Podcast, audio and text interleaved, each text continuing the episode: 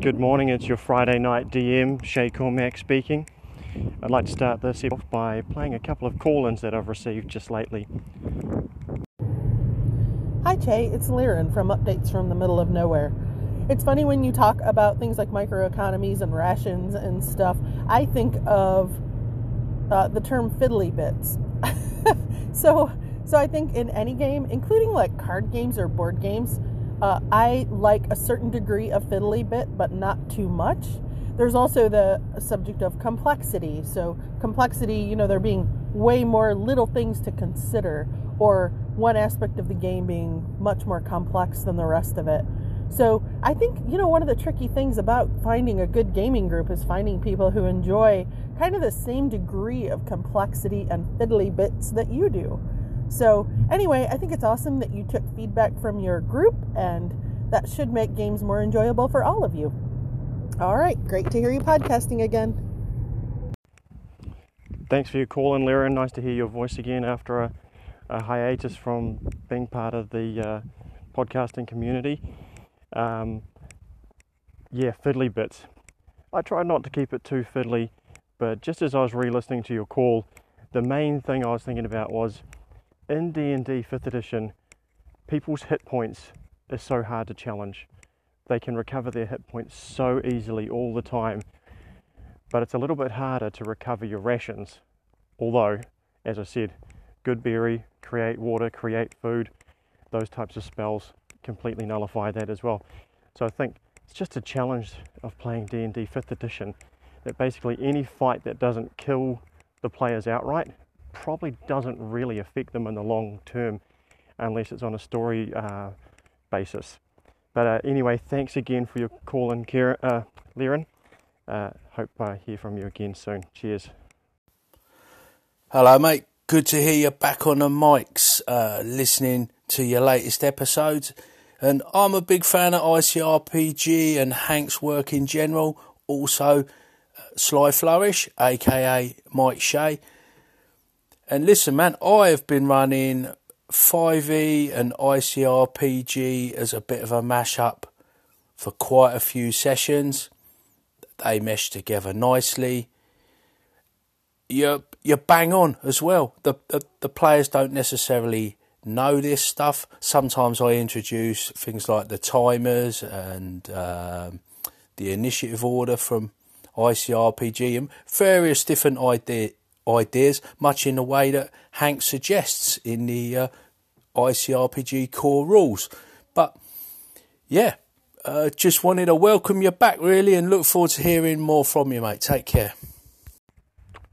Thanks, Colin, for your welcome back uh, to the podcasting community. Yeah, it's a tricky one, uh, meshing ICRPG and D&D. Uh, just deciding where you're going to step back from, where you're going to draw that line uh, my players are well used now to the idea of timers and room DCs. I think room DC or room target number just so useful for um, dungeon mastering. Just takes out so much complexity and rule checking.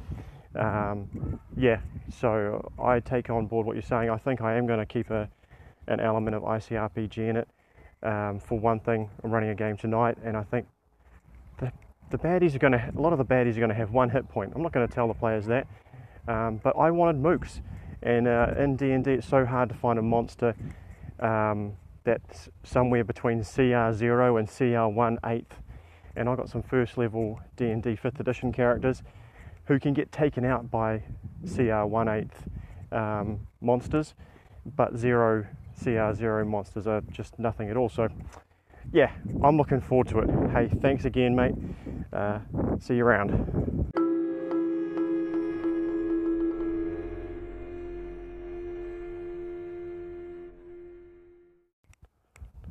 I'm having regrets, everybody. I'm regretting giving up on the West Marches Hex Crawl.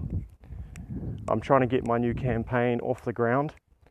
I've got four keen players, and actually, just this week, um, one of my players met another person who's interested to join. So we've got five players ready to go, uh, four of whom are from last year's campaign, and they attended almost every week.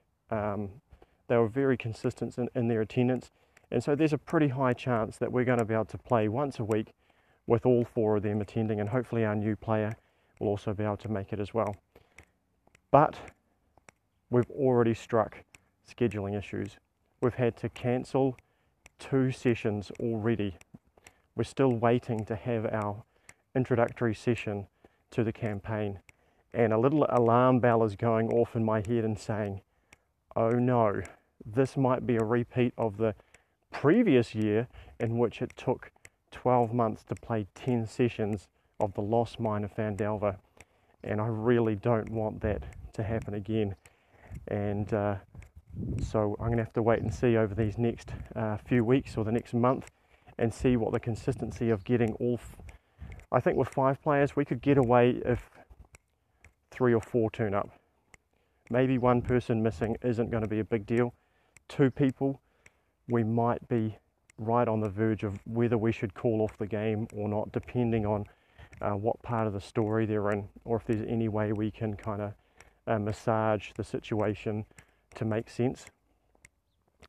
But we're struck with the age-old problem of D&D. The hardest part of being a dungeon master is scheduling and getting all your players around the table at the same time every week to enjoy a game. And uh, it makes me think about how I've pragmatically decided to play D&D 5th edition again this year. I've... Hi guys, I'm back again. That was my five-year-old ringing me and telling me to come and make her some toast. So I had to go and take care of that. And now it's a few days later, and I'm happy to happy to report that we actually managed to reschedule our Friday night game onto the Saturday night, and we played our first session of our new campaign. Uh, we had a new player who was basically making their first character ever as we all sat down together and made characters, and so that was really fun uh, to help her through that process. And then we got into the game and we had a great night. And uh, I talked to everyone, and it sounds like most people are mostly free on a Saturday night. So it looks like going forward, we're going to try for Friday nights. If there's a bit of a conflict, we're going to try and uh, postpone it to the following evening. I think with two nights up our sleeves per week, um, we might be able to dramatically increase the chance of uh, being able to get everyone together at the table, or at least four out of five at the table once a week. So I'm really happy with that.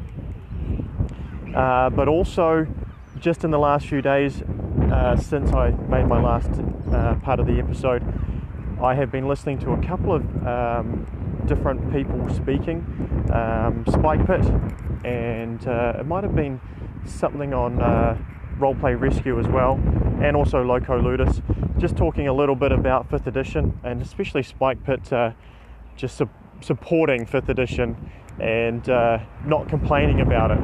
And I thought, yeah, actually, 5th edition has got a lot going for it. I know I complained a little bit about it, and I think the problem has been I've been trying to get this old school feel, um, get this hex crawl style, um, overland travel style of play, this West Marcher style of play, and trying to make 5th edition work for it. And at the end of the day, that's not the intention of 5th edition. It's not the intention of the WotC um, staff as they've created the, the game. It really is um, bent towards uh, story, uh, telling a narrative, building characters with arcs. That's what the game is there for. That is actually what the vast majority of new players are interested in doing. All these people that are coming to my table because they watched a little bit of Critical Role or some other um, D&D uh, webcast or something like that, they're coming to D&D to play in a story. And hey, who am I to deny that? Actually, that's what we. That's what I want. I thought I was going to try and create stories uh, that were gritty and uh, the the overland travel and the getting to the destination was going to be where a lot of, lot of storyline was developed. But hey, maybe it's not to be in fifth edition. So I've been thinking to myself uh, these last this last week is I'm going to embrace embrace fifth edition, embrace what it's there for, and the strengths of it, and uh, not worry about the fact that some of the the ideas I'd like to push aren't really going to work, and I'm just going to throw myself in, lean into uh, the great things that fifth edition does do. And just mentioning uh, back to Sly Flourish uh, and his lazy about scenes and thinking about this as a kind of a movie or a narrative um, exercise, I'm, I'm, really excited. I'm really happy uh, with the idea of just embracing uh, 5th edition for what it is and for what my players um, think it is and, and uh, really just enjoying it. So that's about all I've got to say uh, this morning. Um, and I'll bring some more reports and some more ideas uh, really soon. So thanks for listening, guys. Catch you later.